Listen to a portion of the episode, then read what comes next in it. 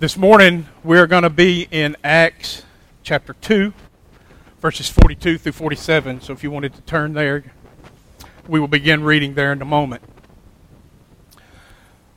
I grew up here in Clay. I'm not foreign to the church. I grew up in church. Um, in fact, I went to church just down the road at Clay United Methodist Church at the corner of uh, Clay Palmerdale Road and Old Springville Road. I was baptized in that church at the age of 13. Church is, like I said, church is not a foreign idea to me. Uh, grew up in church. I knew the stories. I heard the stories. I knew who Jesus was. Then at age 16, I got a driver's license. Then I got a car. And then I got more and more independence to the point where now church attendance became less and less important to me until it wasn't important to me at all. However, I cannot recall a time in my life when I would have denied Christ and told you I was not a Christian. But in August 2009, God saved me. I was just shy of my 38th birthday. You see, even with my background in church, as I grew into adulthood, my apathy and, quite frankly, borderline hostility with the church and the things of the church grew to the point where I had no desire for the church. I had no desire for Christ's bride. However, after Christ saved me, my desires changed. I did not change them, they were changed in spite of me. My desire for the things of the church increased, and my appetite to know this God that saved me increased the desire to study God's Word grew to the point where it was an almost insatiable desire.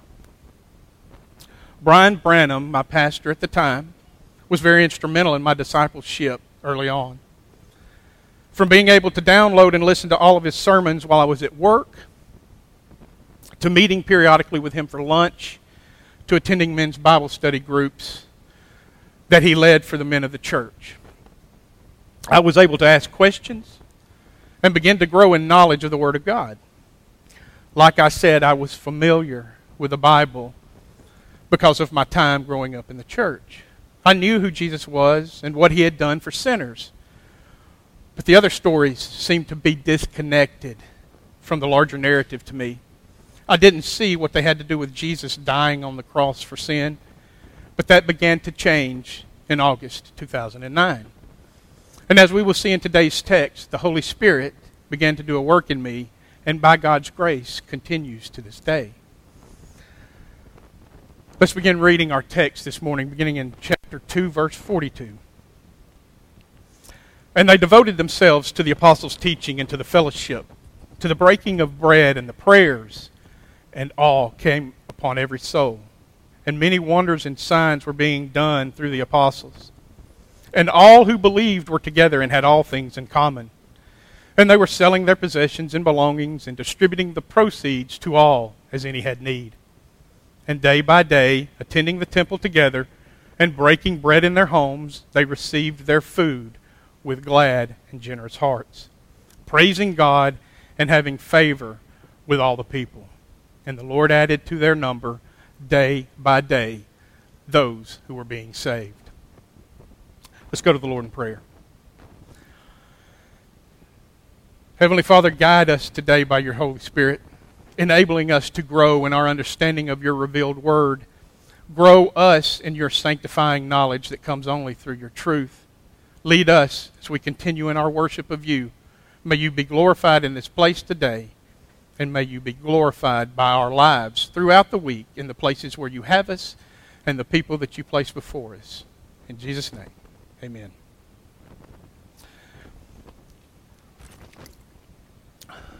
Have to excuse me. I, have had a rough night. I, am I'm a bit dehydrated, so forgive me if I have to take a drink of the water from periodically. As I come to this text, I think it's important, and it's something that I like usually like to do. Is I like to look back for context. Where are we in the text? Roughly two months ago, these disciples were probably at the lowest point of their lives. Their teacher, their friend, had just been unjustly arrested, unjustly placed on trial for a crime he did not commit. And as we will see and have seen in our study of Luke's gospel, as well as our knowledge of the other three gospels, we know that these disciples at times appeared to not quite understand Jesus' teaching. They appeared to not quite understand just who Jesus was. But what they did know was that he was treated unjustly. They did know that he was placed on trial unjustly and that he was ultimately ex- executed for a crime he did not commit. In fact, he could not commit the crime he was punished for, namely blasphemy. For it is impossible for Jesus to blaspheme. Now, they did have some understanding of who Jesus was because when the, Jesus called the disciples, among the first disciples he called was Andrew, the bro- brother of Peter. Andrew immediately goes to find Peter, and John records for us in his gospel that when Andrew finds him, he says to Peter, We have found the Messiah. And he brought him to Jesus. Their problem was that they had a preconceived notion as to who the Messiah would be and what the Messiah was to accomplish. They believed that the Messiah would be a political leader that would rise to power and free them from the bonds of the Roman Empire. However, before we're too tough and judgmental on these disciples, we must remember that all of Israel to this point had been under the rule of a foreign nation for six centuries. So, what has changed? Jesus has been with them every day for the past three years, teaching them, performing miracles, and discipling them. Yet they still seemed confused about what, what was actually going on. How could these same men all of a sudden preach with such authority? As I've mentioned before, one of the discussions that several of us men have had over the past few years was were the disciples saved when Jesus called them? Or was it here at Pentecost that they were saved? I'll admit to you that as I have studied this text, my view has changed. And while I'm not dogmatic about this view, I now believe they were saved when Jesus called them.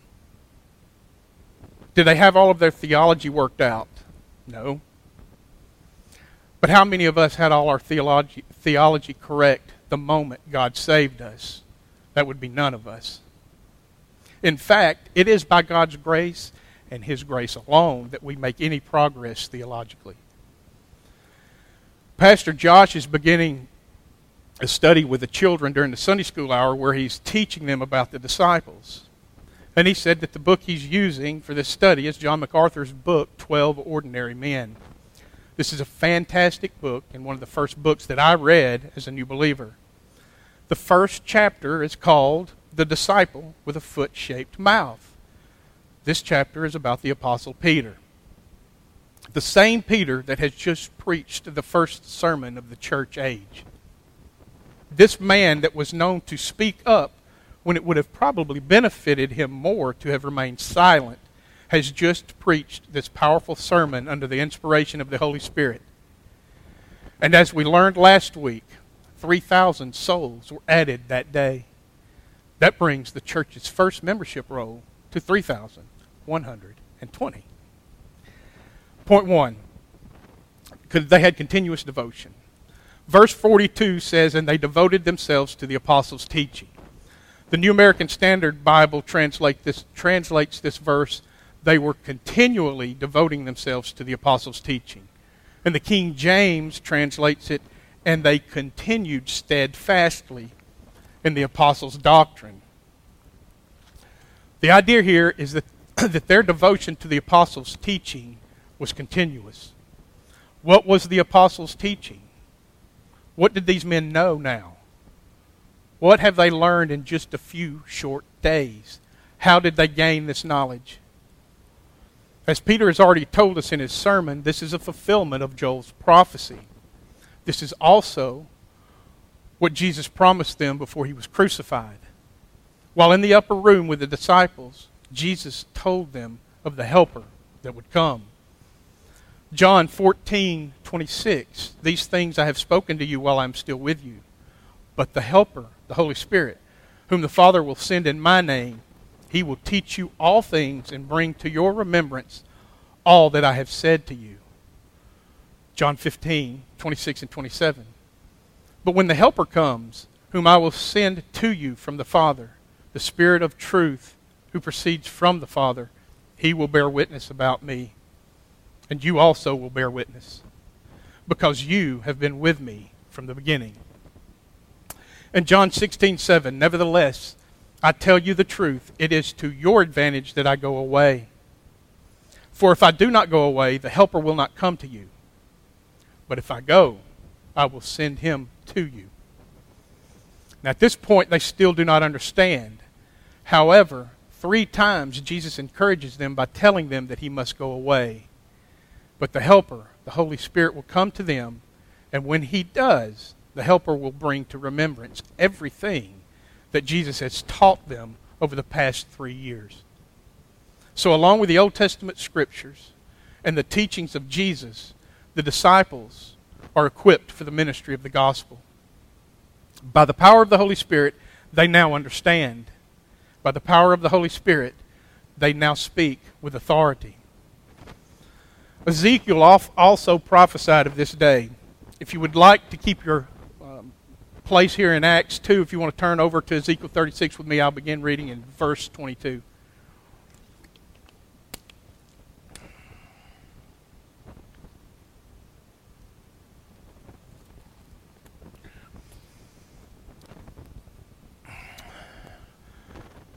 Verse 22 Therefore say to the house of Israel, Thus says the Lord God, It is not for your sake, O house of Israel, that I am about to act but for the sake of my holy name, which you have profaned among the nations to which you came. And I will vindicate the holiness of my great name, which has been profaned among the nations, and which you have profaned among them. And the nations will know that I am the Lord, declares the Lord God. When through you I vindicate my holiness before their eyes, I will take you from the nations and gather you from all the, all the countries and bring you into your own land. I will sprinkle clean water on you, and you shall be clean from all your uncleannesses and from all your idols. I will cleanse you. And I will give you a new heart, and a new spirit I will put within you. And I will remove the heart of stone from your flesh and give you a heart of flesh. And I will put my spirit within you and cause you to walk in my statutes and be careful to obey my rules. These new, newly regenerate souls, numbering 3,000, didn't just devote themselves to the apostles' teaching, but their devotion was fourfold. They devoted themselves continuously to the apostles' teaching, to the fellowship, and of the breaking of bread and the prayers. Gathering together was now very important to them. As we saw in our scripture reading this morning, the author of Hebrews encourages the believers not to neglect the gathering, as is the habit of some, that we might encourage one another. And when they gathered, they broke bread. They would come to the Lord's table, remembering all that Jesus had done for them. And it appears that they did this every time they met. Again, as Pastor Drew said last week, this is narrative. And, narr- and narratives are descriptive, not prescriptive. So this is not a proof text for how often we should come to the Lord's table. What is clear is that we should come to the table together, whether it's monthly, like we currently practice, or whether it's weekly. We are commanded to come and remember. They also prayed together. North Clay Baptist Church is a wonderful church with many, many strengths. This is not an indictment. However, I would like to encourage us as a church that we could do better in corporate prayer. I know I can improve in my individual prayer life. Even when I think I'm doing well, it can always be better. The same holds true for us corporately as a church. We can always do better.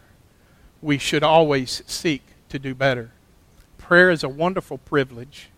And I'm afraid that individually as well as corporately, it is too often neglected in the church today.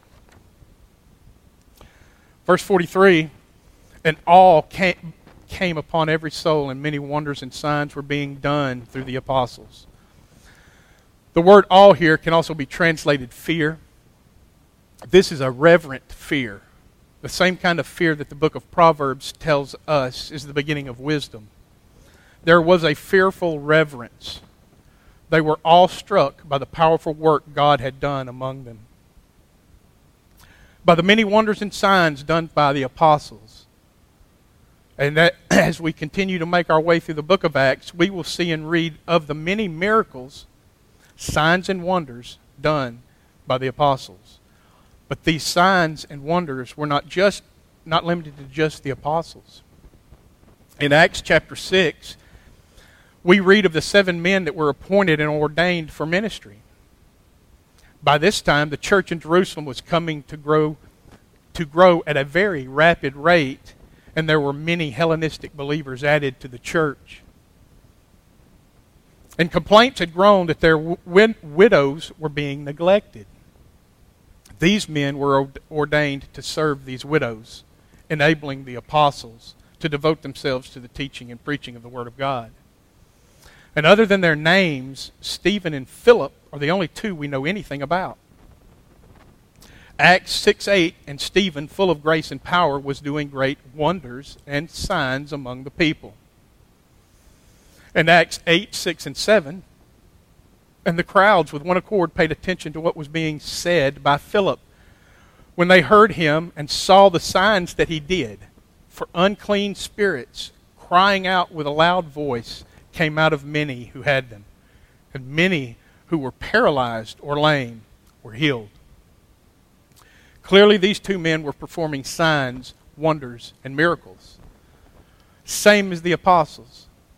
Acts chapter 6 has historically been a prim- the primary passage for where we get the office of deacon. Whether this is correct or not is correct or not is really not important for today's sermon. However, I tend to think that much like the office of apostle was unique for this to this age of the church, it appears that whatever office these men were ordained to was also unique to this era. Point number two a common faith. Verse 44 And all who believed were together and had all things in common. The church was born here at Pentecost. This was not accidental. Though they had been dispersed throughout the known world for the last several centuries, they would have continued to make their annual pilgrimage to Jerusalem for the Passover feast and Pentecost, also known as the Feast of Weeks. In our passage from last week, there was a list of 15 nations present when the Holy Spirit descended upon Jerusalem. These 15 nations would have represented the known world at the time. And while they had and while they likely had a common heritage as Jews, their cultures and upbringing in these cultures would have been far different. They would have had very little in common. However, in our text this morning, the regenerating power of the Holy Spirit creates in them a commonality that surpasses cultures, language barriers, and religious ideas. They were unified in Christ. The Apostle Paul in Galatians says this concerning the law and promises. For as many of you as were baptized into Christ have put on Christ. There is neither Jew nor Greek. There is neither slave nor free. There is no male and female, for you are all one in Christ Jesus. And if you are if you are Christ's, then you are Abraham's offspring, heirs according to promise. This is still true of us today. And even as our nation seems as divided as she has ever been at any point in her history, we see that truth is under attack, evil seems to be flourishing, and there is evil, even great division among those who name the name of Christ. 2,000 years of church history, and, and we still can't all agree on essential doctrines. But I believe that the true church the invisible church, we are far more united than it would appear. Do we agree on everything? No. Is there coming a day when we will agree? I believe so. at least our disagreements will become fewer. And it is only by and through God's grace that we will achieve true unity. After all, we share a common salvation. Jude's encouragement for the brethren in the first century is applicable for us today. Beloved, although I was very eager to write to you about our common salvation, I found it necessary to write appealing to you to contend for the faith that was once for all delivered to the saints. For certain people have crept in unnoticed who long ago were designated for this condemnation. Ungodly people who pervert the grace of our, our God into sensuality and deny our only Master and Lord Jesus Christ. We must contend for the faith, regardless of what others might think of us, regardless of what it may cost us in this life. We must have Paul's attitude toward the things of this world. He was untouchable. He had to be very frustrating to his opponents. You threaten to kill him, and he responds, For me to live as Christ and to die as gain threatened to put him in prison, and he'll evangelize and convert the prison guard along with his household. Beat him and drag him out of the city and leave him for dead. He'll get up and return to the city and continue to preach the gospel. Paul's zeal for Christ Jesus was unmatched. In verse 45, and they were selling their possessions and belongings and distributing the proceeds to all, as any had need. This is not a proof text for communism or communal living. They were not combining all their possessions and distributing them equally. The text says that they were selling their possessions and belongings and distributing them as any had need. They had everything in common. They seemed to be acutely aware of the needs of others. They recognized that everything they had was from God. They had possessions their possessions did not have them. This reminds me of the story of the rich young ruler. He asked Jesus what he must do to inherit eternal life. Jesus tells him that he must keep the law of God. And the young man responds that he has kept these from his youth. Jesus tells him one thing you lack sell all your, all your possessions and give them to the poor, and come, follow me. And the young man went away sad because he had great possessions. These first converts were marked by a selflessness that was unmatched in the first century. People took notice. The world was watching how these believers lived. They saw the transformation. Their selfless unity was so different, so unlike anything they had ever witnessed. Point three, they had complete worship. Verse 46 and 47 and day by day, attending the temple together and breaking bread in their homes, they received their food with glad and generous hearts, praising God and having favor with all the people. And the Lord added to their number day by day those who were being saved. Attending the temple was a pattern for the apostles throughout the book of Acts. The temple remained a place of worship during this time. This was also Jesus' pattern during his earthly ministry. Jesus regularly attended the temple, teaching and preaching the gospel, calling for repentance. In fact, the next thing we read in chapter 3 is Peter and John going to the temple at the hour of prayer. There would have been a great many people at the temple at this time. This was still a time of worship for these new believers. But rather than going there to offer sacrifice, they went preaching Christ crucified. Everyone would have been well aware of who this Jesus was and what these disciples were claiming. These are the very same things that got Jesus executed. Yet they were bold and unafraid to preach the gospel. In fact, it was a pleasure for them to do so. Their unity in Christ was unmistakable. They broke bread in their homes together. This is not the breaking of bread at the Lord's table.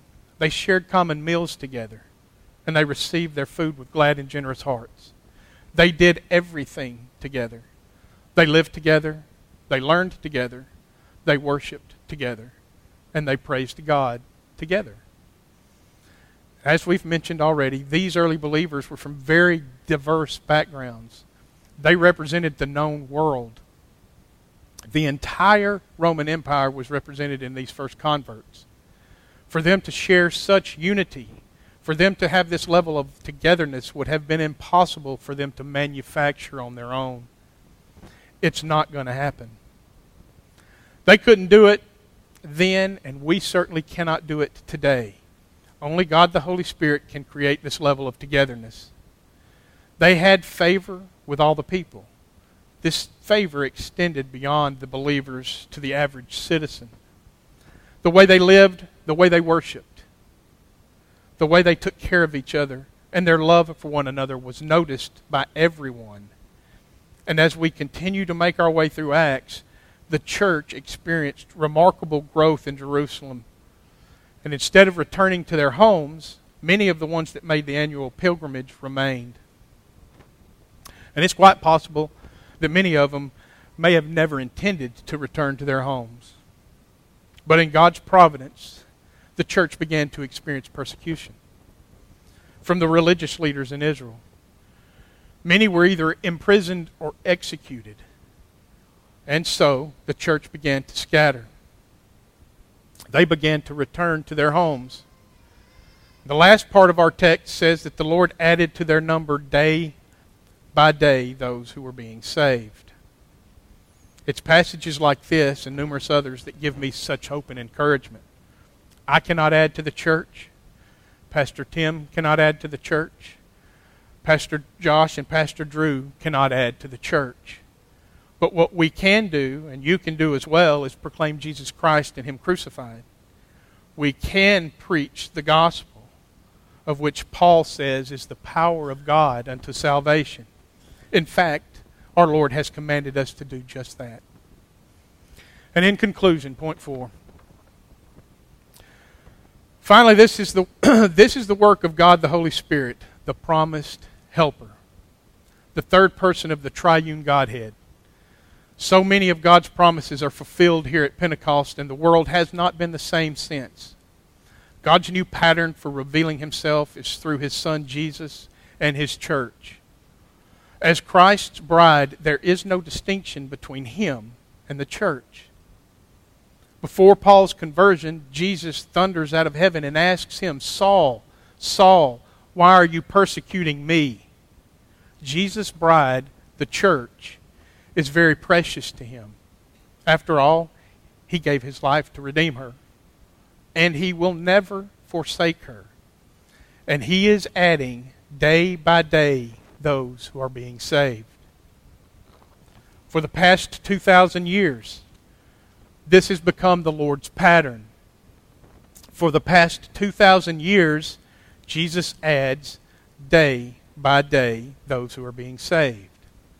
Like I mentioned earlier, the disciples didn't quite understand what Jesus was as the promised Messiah and what he was to accomplish. They thought that the Messiah would rule with a mighty with military might. That the Messiah would rule with the edge of a sword. Turns out that they were not as far off as they might have as it might have seemed. Jesus did in fact free them from the bonds of Rome. He destroyed the Roman Empire not with a physical sword, but with the sharp two-edged sword of his gospel. The sharp two-edged sword of the word of God the same piercing sword that caused these 3,000 souls at Pentecost to ask, Brothers, what shall we do? The same sharp two edged sword continues to pierce hearts today, day by day. The same two edged sword that in August of 2009 pierced my hard, sinful heart. Thirteen years ago, I took my family to church because things were not going very well with us. 13 years ago, I took my family to church because I thought that I could earn points with God.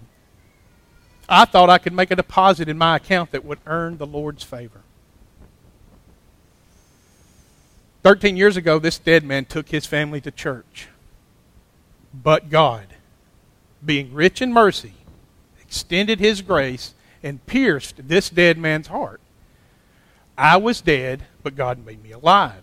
And God's and by God's grace, it has been extended to my entire family, for which I am eternally thankful. All of us here today that have experienced new birth are the continuation of this pattern established at Pentecost. The acts of the Holy Spirit continues his sanctifying work in each of us. This is 100% God's doing. When Peter confesses that Jesus is the Christ, the Holy One of God, Jesus responds, Blessed are you, Simon Barjona, for flesh and blood has not revealed this to you, but my Father who is in heaven. And I tell you, you are Peter, and on this rock I will build my church, and the gates of hell shall not prevail against it. Today's passage is not meant as a program to be followed, a list of how to's concerning church growth. Like Pastor Drew said last week, the work of the Holy Spirit cannot be manipulated. Some may try, some have tried. We should be very careful about what we attribute to God the Holy Spirit.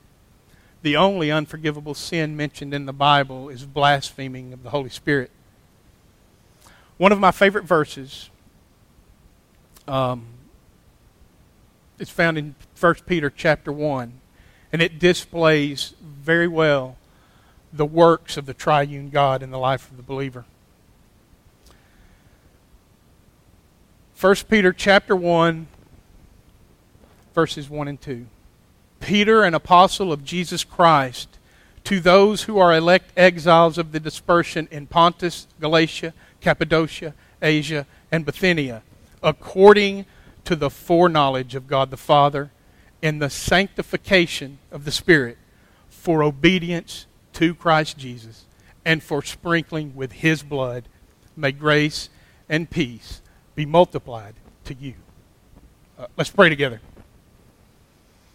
Heavenly Father, thank you for your grace and mercy, your goodness towards us we pray that your Spirit will create in us this level of unity and togetherness, a unity and togetherness that causes the watching world to take notice. May we be a church marked by our unmistakable love of Jesus. It's in, in His name. Amen.